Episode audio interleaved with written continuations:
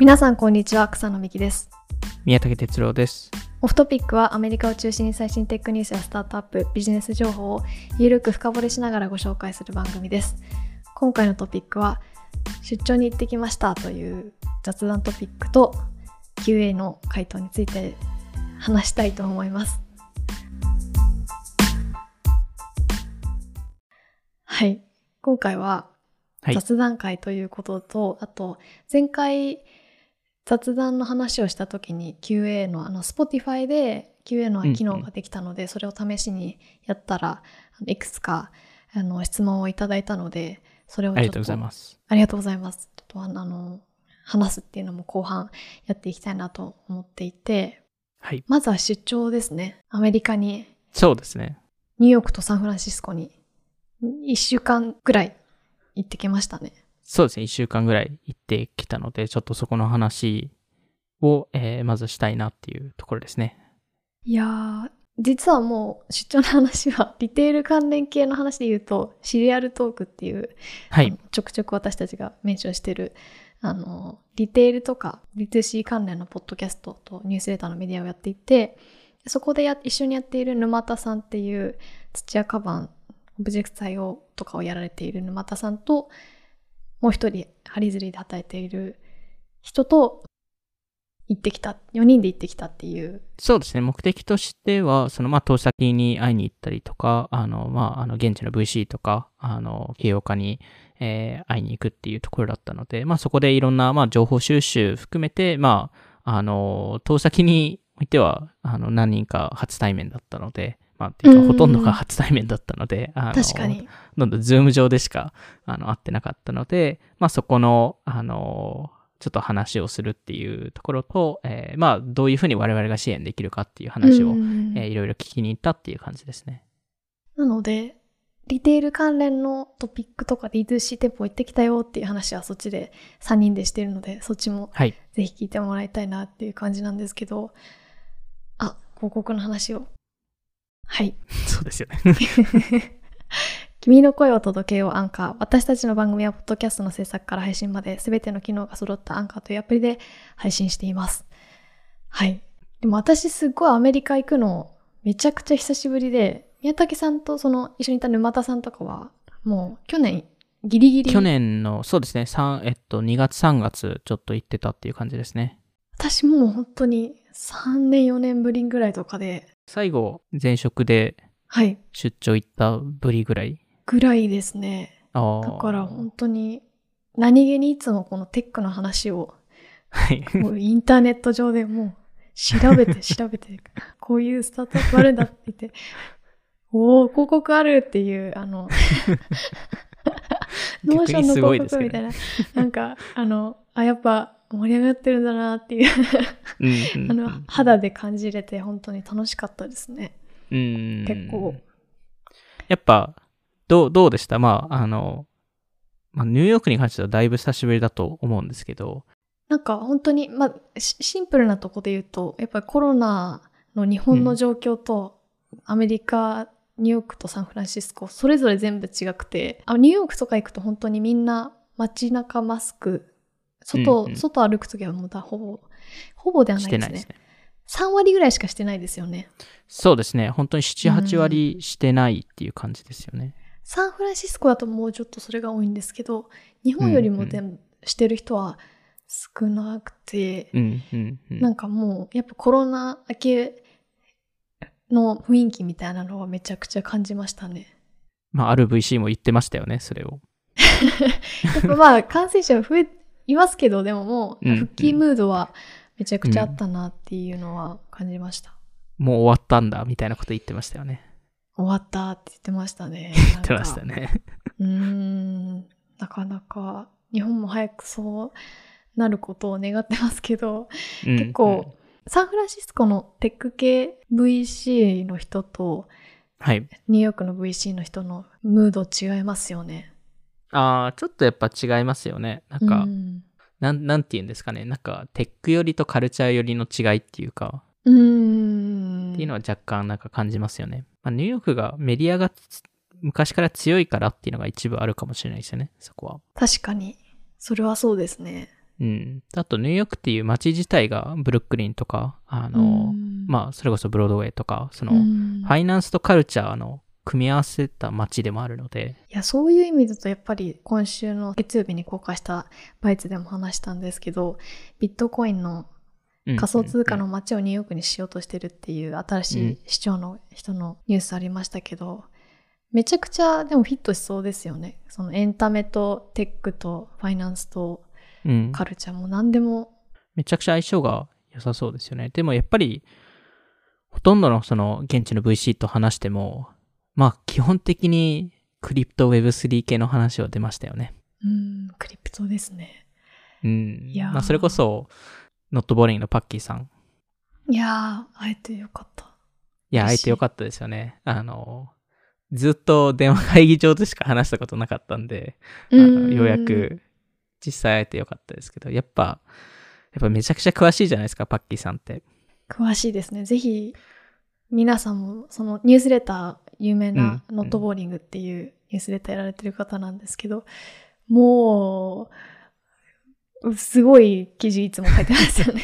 毎週。毎回すごいですよね。あの、本当によく毎週できるなっていうぐらいうんなんですけど、やっぱり、ね、パッキーさんも、あの、ここ最近すごい Web3 系の話をよく書いてますけど、やっぱり、まあ、あの、今回出張行った、えー時も話した内容の多分半分ぐらいが多分クリプト系の話でしたよね。まあ僕がひたすら質問したっていうのもあるんですけど、そのクリプト系の話で。でもやっぱりそこの、えー話だったり、まあ Web2.0 と Web3 のなんかどう組み合わせるのとかっていう話だったり、あとパッキーさんも今、うんノットボリンキャピタルって自分のファンド持ってるので、そこのまあ投資戦略の話とか、まあ直近ですごいアクティブに動いてるので、うんその話だったり、あとはまあメディア戦略とかですね。まあパッキーさんも、あの、メディアやりながらファンドやってるので、まあそこのバランスをどうしてるのかとか、まあメディアをスケールさせたいのかどうかとか、えーそういう話も、えーしたっていうところですね。一番面白かった、なんかトピックの話ありますか？パッキーさんの話の中で。と、やっぱりその Web3 的な話で、その、どこの部分がそのディスカバリー。の要素になってくるのかっていうところで、今だとうんうん Web2.0 だと、このレコメンド、レコメンデーションアルゴリズムがいっぱいある中で、はいやっ。ぱりそこの YouTube に行くといい動画が、いろんな動画が見れるっていう、で、そこのレコメンデーションでより好きな動画を見れるっていうところなんですけど、今 Web3 の世界だとそれがそんなになくて、うんで、そこのどうコミュニケーションするのかっていう話をしたときに、まあ、例えば Twitter とかは、はい。未だに残るんじゃないかっていうのがパッキーさんの仮説でもあって、うんあの、まあ、果たしてそれがどういう形で残るのかっていうのはいろいろ議論しないといけないんですけど、やっぱりそこら辺の、なんですかね、その、組み合わせっていうのが絶対起きるっていうのが、まあ、パッキーさんの考えで、全部が分散型になるわけではなくて、一部セントライズされたサービスも残るんじゃないかっていう話でしたね。もう Web2.0 の会社、もう変わっちゃいますもんね。Web3 にもしうん転換されていくと。そうですね。いやってしまうので。草野さん的にはい。なんか今回会った人たちの中で、なんかこの人は会えてよかったなっていうのありました？えー、えでも一番はやっぱモーニングブリューのオースティンさん、オースティンさんか。CEO の方に会えたのはめちゃめちゃ嬉しかったです。本当あの、大ファンですって伝えたかったんですけど、き緊張して英語が喋れなくて、ハローって、 hello、hello とは言わなかったハローで終わったのかっていう。 Nice to meet you. わーって言って、あの、ラテ飲んでましたね。そうですね。まあ、ほとんどの人が、あの、実際、その、オフィスでほとんどの人会ってなくて、今回結構カフェとかいろんなところで会ってましたよね。やっぱりなんか彼らのそのメディアの戦略とかも、まあ最近 HR ブルーっていうのを立ち上げましたし、最近グッズ販売とかし,、しましたけど、やっぱりなんかいろんな、やっぱり観点で考えてる人たちなので、やっぱその、まあちゃんとしたメディアの人たちですよね。ちゃんとしたメディアの人たち。まあ当たり前ですけど、あれだけの会社作ってる人たちなんで。うんうんだからやっぱりまあメディア、テックの話ことはめちゃ詳しい方だなっていうのも思いますよね。まあそうです VC ねの話題も、テックの話も、スタートアップの話も。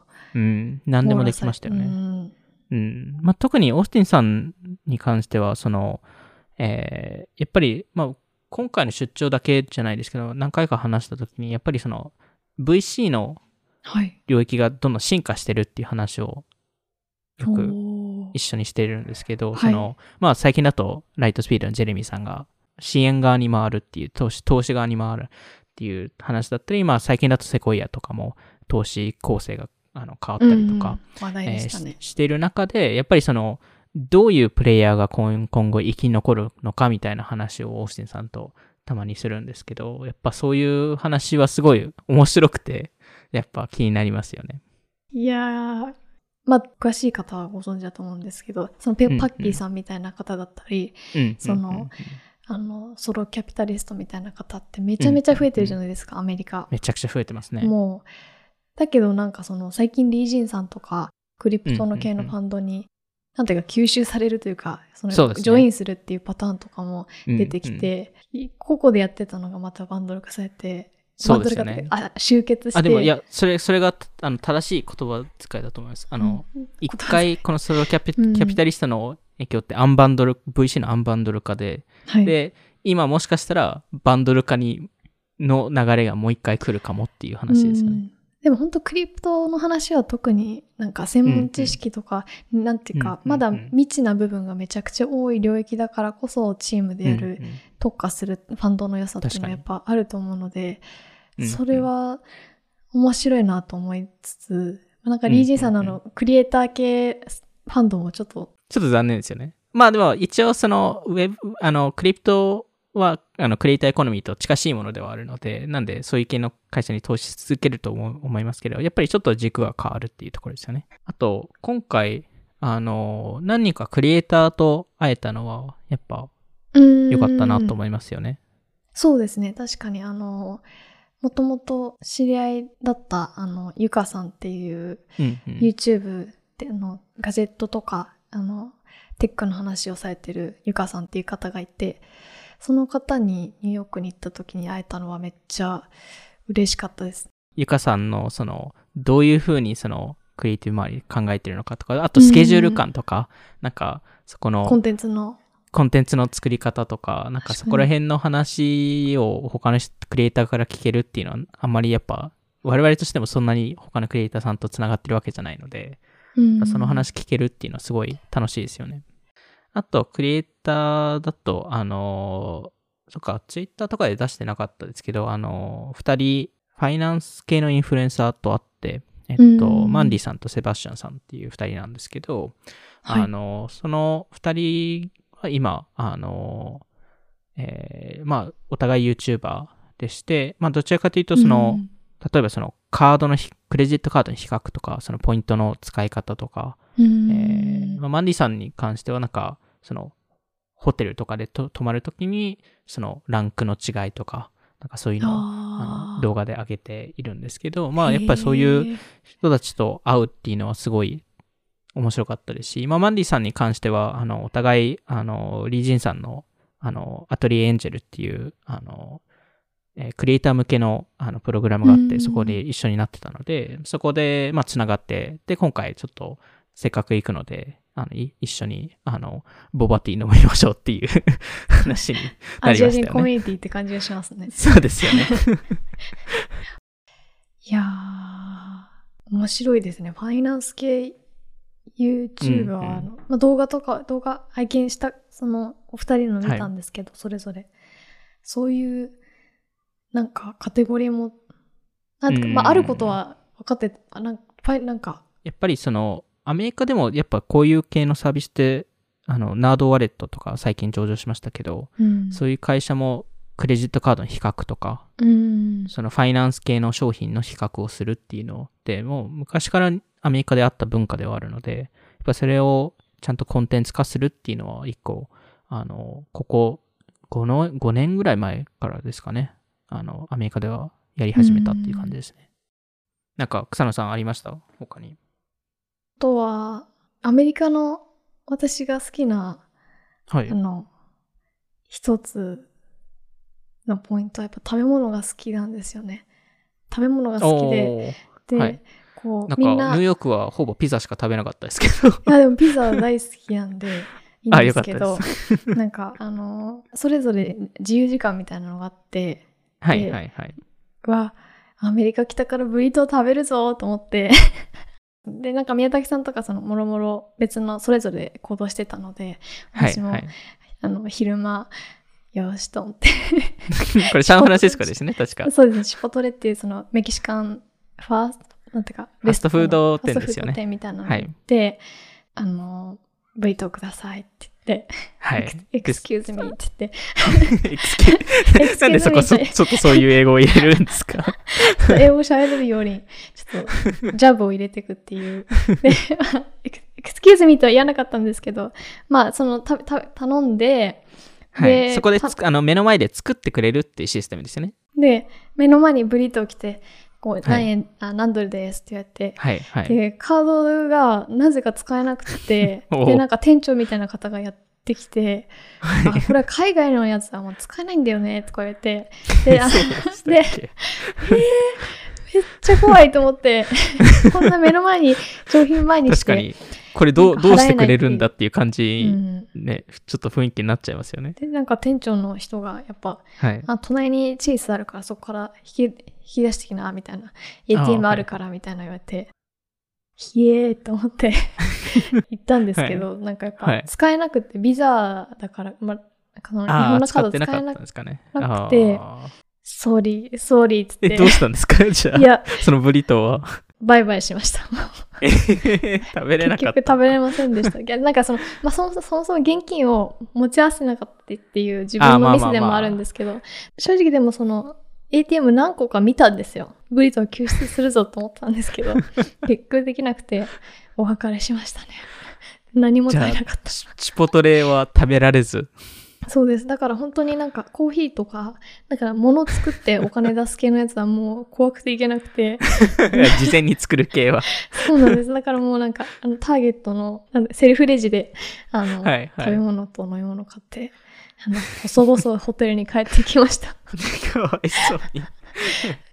だからなんかまあ知り合いの人とかに連絡して、なんかせっかくだから、お茶お茶とか行きたいなと思ってたんですけど、予定が合わなくて行けなまあちょかっといろいろ読めなかったですしね。その、どのタイミングで自由時間が来るかそうなんっていうのも。ですよね。だから直前に連絡ししたらやっぱ難しいっていう。で本当悔しくてもう帰ってきたその次の日は自分でブリトーを作って食べました。作本当にったんですか、はい。まさかのい。やもうなんかあの、まあ隔離期間とかあるんで、あの、なんていうんですかね、はいはいはいオンラインスーパーみたいなとかで、はいはいはいはい。あの、で、買って、そこで一人で自分で。ブリトーパーティーしブて、リトーパーティーを一人でやってたんだ。本当にあの、無念っていう。ちょっとじゃあ次、次出張行った時に行きましょう。ねあの、ブリトー。僕普通にニューヨークのチポトレ2回行きましたけど、クレカで普通に購入しましたけどね。いやー、なんかたまたま、ま、たまたまだったんですか、ね。私のは無理でしたね。悲しかった。えやっぱり、あの、お飛行機で、ー、はい。ポッドキャスト、アンドリーセン、あるやあつ。ユナイテッッドの、ユナイテッド航空で、あの、乗ると、あの、まあ、いあの、画面が席の前に出て、そこで映画とか見れる中で、ポッドキャストがあって、うんで、その中でアンドリーセンのポッドキャストがあったんですよね。なんか何でも聞けるからそこにあるんじゃなくて、8個ぐらいしかないんですよ、ポッドキャスト。そうですよね。その中の一番最初に出てくる画面がアンドリーセンなんですよ。すごくないですか？絶対まマスじゃないのに。うん、うん。いや、さすが、さすがですよね。やっぱり。どうやってそこに入り、一番最初に出さ出せ出させる？いや、やっぱ力持ってるんですよね。ネットワーク持ってる人たちなんで。ユナイテッド入れてくれよって。入れてくれよって。いや、ユナイテッドがアプローチした可能性がありますよ。あテック系のなんか欲しいって。言って。ビジネス系の人も多いですもんね。乗ってる方って。うんうんうん。確かに。確かに。それはありますね。なんか映画見ました？映画、映画、なんか、えっと、映画は、えっと、でも最新のやつは全部見なかったんですよね、多分。うーん。なんか、日本で見てたんで、うーん。なんで、えっと、あの、スター・ウォーズのローグワンとか、あえー、あと、デッドプールとか、ー。なん。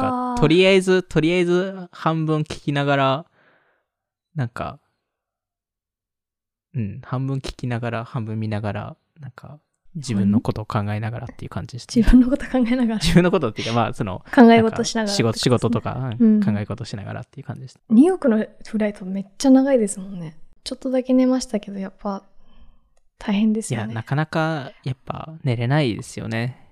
うん私が見たのだと、はいあ。のなんだろうノマドランドとかあとノマドランド。あの車上生活をする人の話で賞とかアカデミー賞とかにノミネートされたほ話で、はい、はい、はい。なんかその主人公の人たちは、まあ、そのタイトルの言葉を引用するとその漂流する高齢労働者たちっていううん、うん。そういう人たちが主役でその実際の人たちが出てたりとかするんですけどはい、そのはい。アマゾンの物流倉庫とかではい、はい。あ働いてたり。りとかしてて、うん、うん、うん。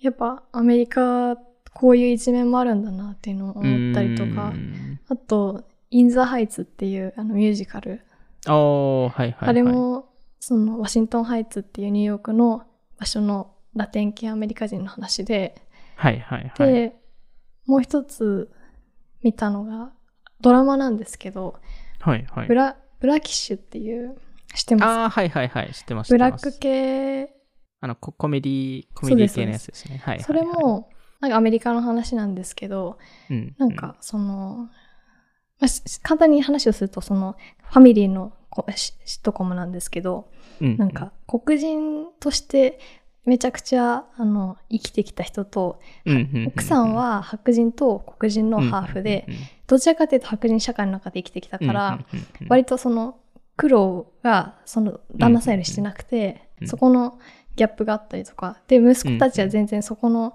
お父さんとの考え方にちょっと差が出てくるみたいな、うんうん黒人としてもっと誇りを持てみたいな、うんうんうん、なんか、でなんか過去にそのミナリっていうそれもアメリカの映画なんですけどアジア人が主役で、アジア人のアメリカンドリームの話なんですけどんなんかアジア人のアメリカンドリーム？へでもそれも賞とか取ってたかななんかえ。へえ。韓国人の人がアメリカにに来て、はいはい、はい。夢を叶えていくっていう話なんですけど。なんかやっぱなんて言うんですかね。どれも全部アメリカの話なんだけどうんうんうん。全部なんか違って、うんうん。まあ、視点とかも考え方とかも、まあ、場所も全部違いますよね。そうです。ね人種もそうですしなんかうんうんうん。こういうのがアメリカの面白いところだなっていうのを思いましたね。まあ、やっぱダイバーシティがある国だからこそ、本当にいろんなコンテンツとかいろんな考え方、で人種もそれぞれ、やっぱ全然経験した歴史が違うので、うん。宗教も変わったりとか、やっぱ、うん。やっぱ政治も変わったりとかするので、大体、まあ日本の方、まあ僕も含めてですけど、ほとんどやっぱ行く場所が、まあ、よりリベラルなところなので、やっぱ考え方が割と似てたりするんですけど、やっぱり、本当により赤い、赤い街って、その共和党系の街とか、まあリベラルの中でもいろいろ分かれるんですけど、に行くだけでもだいぶ変わ変わってくるので、にうん。そんな感じですかね今回は出張だと。ちょっとまた行きたいなっていうのは思いましたすぐ。行きたいですね。ちょっと、どのタイミングで行くかは、ちょっとまだ検討中ですけど。う、ん。じゃあちょっと。はい。えっと先先々あまあ前回の雑談をした時にいただいた質問に答えていきたいなと思うんですけれども、はい。そのリスナーの方からじゃあいただいた最初の一つの感想を読み上げますね。はい。えっと、トピックではなく感想ですみません。宮武さんが丁寧すぎるルーツなど、今回の回でお二人の人となりがより一層分かってよかったです。ありがとうございます。ありがとうございます。丁寧すぎるルーツ。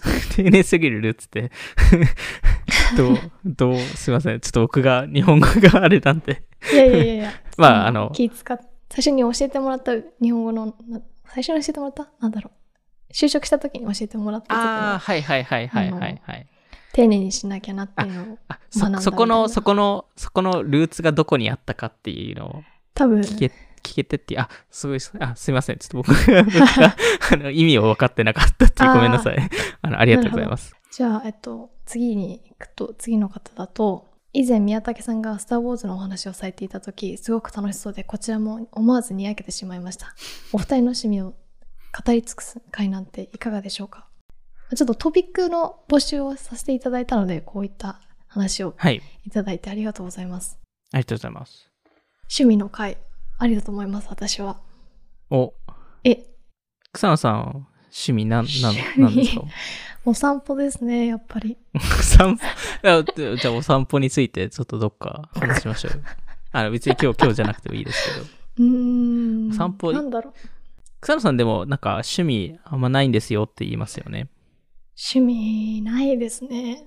でもないんだ。なんだろう。でも本読むのはあー確かにあと、あと映画とか？まあ映画も好きですね。でもまあなんか、映画好きっていうほど多分、キャッチアップはできてないのであれなんですけど。いや、まあ好き好きなも問題だから、あの、まあそうですね。好きかどうかで言うと、はい。どちらかというと好きかなっていう。うんまあ回答になららないっていうね。なんだろう。でも最近料理ができるようになりました。でもそれ趣味かな。好きだったら趣味なんじゃないですかね。そうですね。ブリトーが作れるようになったっていうのは、前よりスキルアップした気がします。そんな難しい料理じゃないですけど。スキル、スキルは関係ないですから。確かに好きか嫌いかで言趣うと好きですね。味はうんうん。なんすか、この、草野さんの趣味が未だにわかんないんですよね。え、でもそのさっき言ったのとかですよ、本当に。散歩、本読み、あと、本読み。読書？あ、ほ、本？ほ読書、本、本。音楽聴くのとかも好きです。ああ。何でも好きですね、本当に。宮崎さんは、スター・ウォーズ、マーベル、ディズニー、そこら辺が好まきだ。マーベル、マーベル、ディズニーは、まあ、そうですね。なんか趣味、趣味っていうより、まあなんか見見てますっていう、まああの、す好きではあるんですけど、趣趣味ほどっていうことなのかなっていうところはあって、まあそのスター・ウォーズとかバスケとか、それこそスタートアップテックとか、あの、あそれ入れたらちょっと、それはなしですね。それなしなんですか？それは、そそれ入れたら私もそれ趣味ですもん。あ、まあまあ、それもね、草野さんもそうですけど。あの、そうですね。まあ多分一番メインがスタートアップ、あ、スタートアップじゃない、スター・ウォーズとバスケじゃないですかね。まあ、どちらかというとバスケの方が高いですけど、あの、あとは、なんだろう、アメリカの政治とか、ああ、確かに。そういう系とかは、よね。あの、好きだったり、まあ、どっか、なんかのタイ、いや、バスケとか、スター・ウォーズの話って面白いんですかね？いや、そこが面白いと思います。面いや、なんか楽しそうに喋ってるなっていう。楽しそうに話してるのが大事なんですかね。あ はい、それが大事だと思います。あと、やっぱなんか、あの、バスケの話とかも、その、ストーリーがあるじゃないですか。はい、はい。ただ、スポーツの話じゃなくて、その選手一人一人の話とか、チームの話とか、そうですねなんか。そういうのを聞くと、興味持つなって思いますね。宮崎さんがバスケの話とかしてると、選手の話とかしてると、やっぱ、いやでなので、シンプルに面白いと思います。そうですかね。なんかオフトオフトピックに合うのかなって、やっぱ、どうしても思っちゃうんですよね。あーまあでも、やっぱり、あの、最近だと、スポーツテックみたいなのもあるんで、うーん。まあ、であとスそれでつなげるがっ、ていう。スポ そうですね。あとスポーツ選手もそう起ですね。業家、投資家。そうですね。じゃあ次に、次の方からいただいたのは、雑談だと特にテック業界の日本とアメリカの差みたいなのを聞きたいです。NFT やメタバース的な話は VC 業界のみならず、テック領域の方はみんなある程度会話ができるかどうかなど、私はテック系の仕事をしていますが、そういった話を周りとはできないです。あとは日本では楽天を筆頭にポイントサービスが主流ですが、海外だとどうなのか、雑談からは少し離れるかもですが、リクエストします。ありがとうございます。ありがとうございます。でもポイント系、なんかやっぱポイ活みたいなのはアジア独特なのかなと思ったんですけど、そのさっきお話ししたうん。クリエイターの。の方とかもそうですね。近いですよね。あ、全然近しいと思いますし、その日本ほどそのいろんな場所でポイントっていうところはそこまでないかもしれないんですけど、でもそもうんそもそも前オフトピックでも話したスタバとかも、あここもポイント制度は強いですし、あとはそのやっぱマイルとクレジットカード、まあカード文化だからこそ、あの、キャッシュバックだけではなくていろんなポイントがもらえるっていうのはすごい皆さん気にしているからこそ、昔からあー。The Point, The Points Guy っていうメディアがあるんですけど。そこが本当に昔からその、えー航空会社のどの何線の方がいいとか、それの方がマイルがもらえるとか、そのカードの比較とかも、その、そこもやってますし、なんかそれが昔からやってて、確か買収されたんですよね、その会、そのメディアも。えー、あの PE ファンドかなんかに。なんで、やっぱりそういうポイント、ポイント文化っていうのはアメリカでもあるっていう感じですね。ちょっとでもなんか、その楽天経済圏みたいな、その、ま、うんうんうん街の中で楽天ポイントがたまったり、みたいな、超消費者と、結構それビジネス層なのかなって思いました。なんか、そうですね。そうですね飛行機をよく乗る方とか。そうですね。なんか、それこそ、その、あの、あの、今日話したセバンセバスチャンさんとか、そのマンディさんとかが言っているのは、その、大きな買い物をカードで下ろした方がいいみたいな。で、そうすると一気にポイントがめちゃくちゃ入ってきて、それを使って、えっと、無料で飛行機乗れるとか、へえなん。かそういうなんかハックじゃないですけど、そういうのをなんかいろんなあのメディアだ、まあメディアだ、あの、ブログだったり YouTube だったりで話してる人は多いかなと思いますね。うーん。なるほど。あとは、どうですか ?NFT とかメタバースの話？今日、今回出張の前に宮崎さんお友達とかに会ったって話されてましたけど、はいテックの話、なんかテックビジネス？全然してないですね。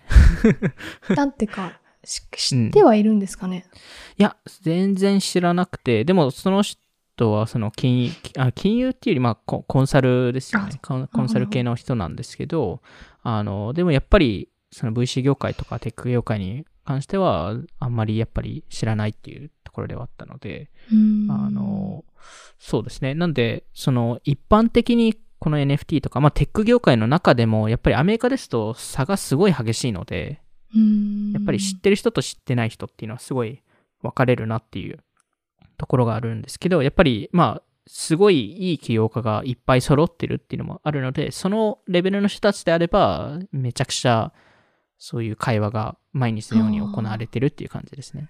テック業界の中でも知らない人は全然いる全然、んじゃないか全然いますね。はい。へえそれに関連してで言うと、英語と海外の文化についてっていうの、どう思いますかって、どう思いますかってトピックのリクエストもらったんですけど、はい。い、ただいてありがとうございます。ありがとうございます。まあでも結構、なんでお大きなトピックなので、またどっかで。やりたいなとは思うんですけど、まあ、今日も少し、その、おあの、今日の雑談会の中でも少しそういうなんか違いとか、まあコロナにた対しての違いでしたり、その、あの、コミュニケーションの考えとも違いますよねか、そうですね、コミュニケーションとかもやっぱ違うなっていう感じはありましたよね。ちょっとまたはい。話をしたいなと思います。そうですねはい、ありがとうございます。で、えっと、次の方は、宮武さんが何者なのか気になります。オフトピックを始めた経緯など、ありがとうございます。ありがとうございます。みんなが気になっていることだと思います。はいオタクです。です。いやいやいや、そういうことは、そういうことを聞いてるんじゃないと思いますよ。そうなんですか？そういうことじゃないですか？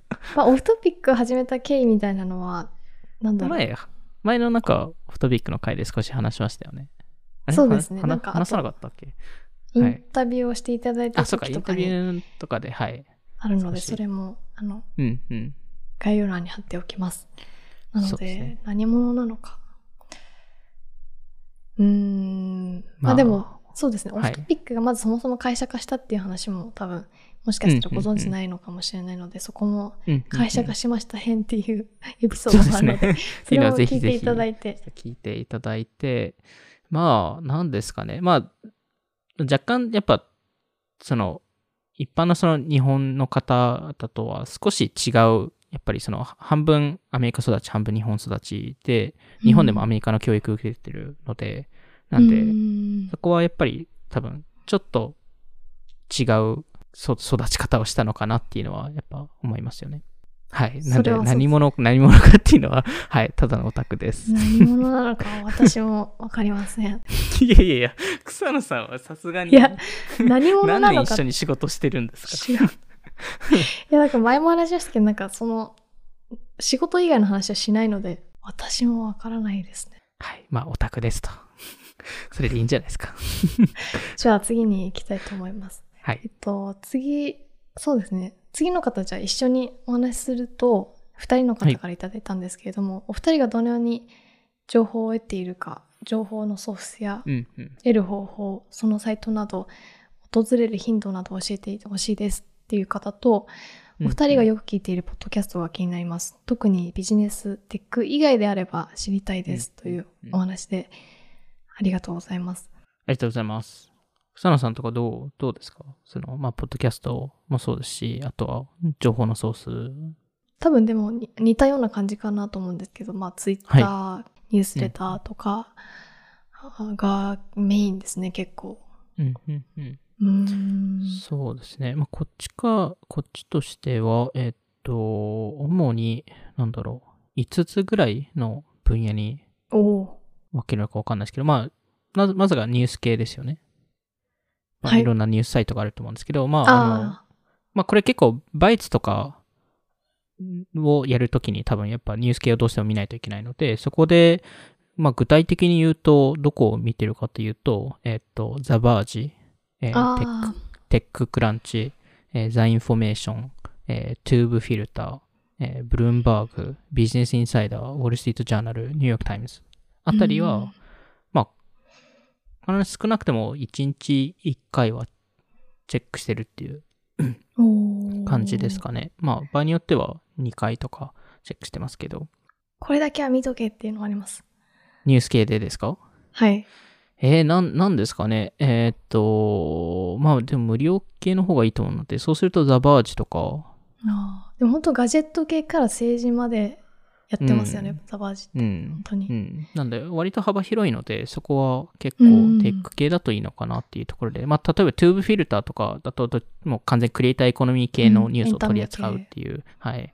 なので、まあ、本当に、あの、用途によってちょっと違うんですけど、えーまあ、そこのニュース系があれば、あとニュースレター系ですよね。そこがもう少し、あの、深掘り系の分析系のところからもう少しニュース系のやつもあって、まあ、それこそモーニングブルーとか、えーうんまあ、DTC 系だと 2PM とか、あの、サース系だと、えっ、と、デイビッド・スタックさんがやってるボトムアップとか、クリエイターエコノミー系だと Means of Creation とか、あの、いろいろあるんですけど、あの、本当にそこはもう少しその具体的なトピックを置いたいとき、うんえーで、例えば D2C の中でも、その、より飲食系専用のニュースレターとかあったりとか、うんえーいろいろあるので、まあ、そこで、なんか今だと多分100以上のニュースレターを見ていて、まあ、いくつか課金もしてるっていうところですね。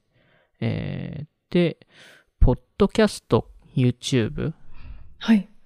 も、まあ、これももう少し、あの、深掘り系なんですけど、まあ、アンドリーセンのポッドキャストとか、20VC とか、そこら辺とかは、えー聞いているのと、えっ、と、ビジネステック以外だと、意外とポッドキャストはあまり聞いてなくて、どどちらかというと YouTube になるのかなっていうところですね。まあ、それこそ、なんかエマ・チェンバレンさんとか、ミスタービーストとか、あの GHC とか、あと e スポーツ系のやつとかたまに見るっていう感じですかね。あーそうですね。私も、あ、でもテック系よりもなんか、あの、なんだろう。ニュース系、ザ・デイリーとか、あはいあはいはい。一般ニュースみたいなのをうんうんうん。ちゃんと知ろうっていう。あとはリうんうんリサーチとかも含めて、なんかデイリー系のテックニュースのうんうんうん番組とか、毎日じゃないですけど、切ったりとか、うんあと、うんテック系以外で言うと、あの、 Dissect っていう音楽系のポッドキャスト。を、えあの、毎回毎シリーズ一つのアルバムのー深掘り、一、曲ずつ深掘りをするっていうやつで、今。マック・ミラーの回をやってるんですけど、それとかは、まあ、有名なやつですけど、とか、うんうんうん。あと、ニューヨークタイムズの Modern Love とか、ドラマ化もしてましたけど、うん。それのポッドキャストがあるので、それも多分英語のストーリーテリング系なので、英語を勉強してる方も聞き取りやすいかなと思います。あと、ニューヨークタイムズのポッドキャ Popcast っていう音楽ポッの、プキャスト？へー。はい、音楽のレビュー系。へー。ポップミュージックのレビュー系のポッドキャストがあるんですけど、それとか、へー。なんか一時期ドラマ系のやつをもっと知りたいなと思っなんか、聞こうと思ってたんですけど、でもそれ、なんかミュージカルみたいなのやってるやつとかあるんですよね、なんか。へえ。36 Questions っていうポッドキャストがあって、なんかそれ全部聞いたことはないんですけど、ミュージカルっぽいポッドキャストがあって、ちょっとそれも。皆さんもし聞いたら感想を聞かせてほしいなっていう。すごいですねバンバン出てくる。いや、ポッドキャストは、もともと、でも日本のラジオとかも大好きです。オールナイトニッポンとかも好きですし、あのでそれこそ今回の出張でも聞いてましたよね。あの、あの、清岡とその会食行った時も、なんか草野さん聞いてましたよね。その好きなポッドキャストはっていうのは。そこでも聞くんかっていう感じで、なんかでもその方はやっぱ歴史系の話、日本でもやっぱ人気だと思うので、そういう歴史について話してる系ポッドキャストとかは人うんう気ん。なんだなっていうのは思いましたね。でもそれがなんかアメリカのなんか良さで、そのディナーの中でもそのポッドキャストなんかこれ聞いたってお互いなるじゃないですか言ってましたね。なんでやっぱみんなやっぱポッドキャスト聞いてるんだっていうのは思いましたよね。確かに、確かに。で、その同じ会話が日本で起きないじゃないですか。ああ。なかな。か。確かに、まだ、うん。そうですよね。そこがまだ普及してないんだっていうレベルの差を感じますよね。いやー、普及してほしい。はい。そんな感じで今回ははい。終わらせたいと思います。また、質問など、もしあったら、ぜひ、トピックなど、そうですね。今回のトピックを深掘りしてするのも、あり、やってみたいなとも思ったので、はいまた引き続き募集しているので、また、お願いします。お願いします。はい。では、今回も聞いていただきありがとうございました。オートピックでは、YouTube やニュースレターでも配信していますので、気になった方はオートピック GP のフォローお願いします。今回の収録は YouTube でも聞くことができます。また、Spotify で10分でわかる最新テックニュース解説、バイツも更新しているので、ぜひチェックしてみてください。バイ、このバイツはですね、もう今年いっぱいで1回シーズン1ははい。終わりなので、ちょっと皆さんの期待によっては、2シーズン目があるかもしれないので、ちょっと応援してくださっている方はぜひ聞いていた、もっと聞いていただけたら嬉しいです。はい。はい。ということで、また次回お会いしましょう。さようなら。さよなら。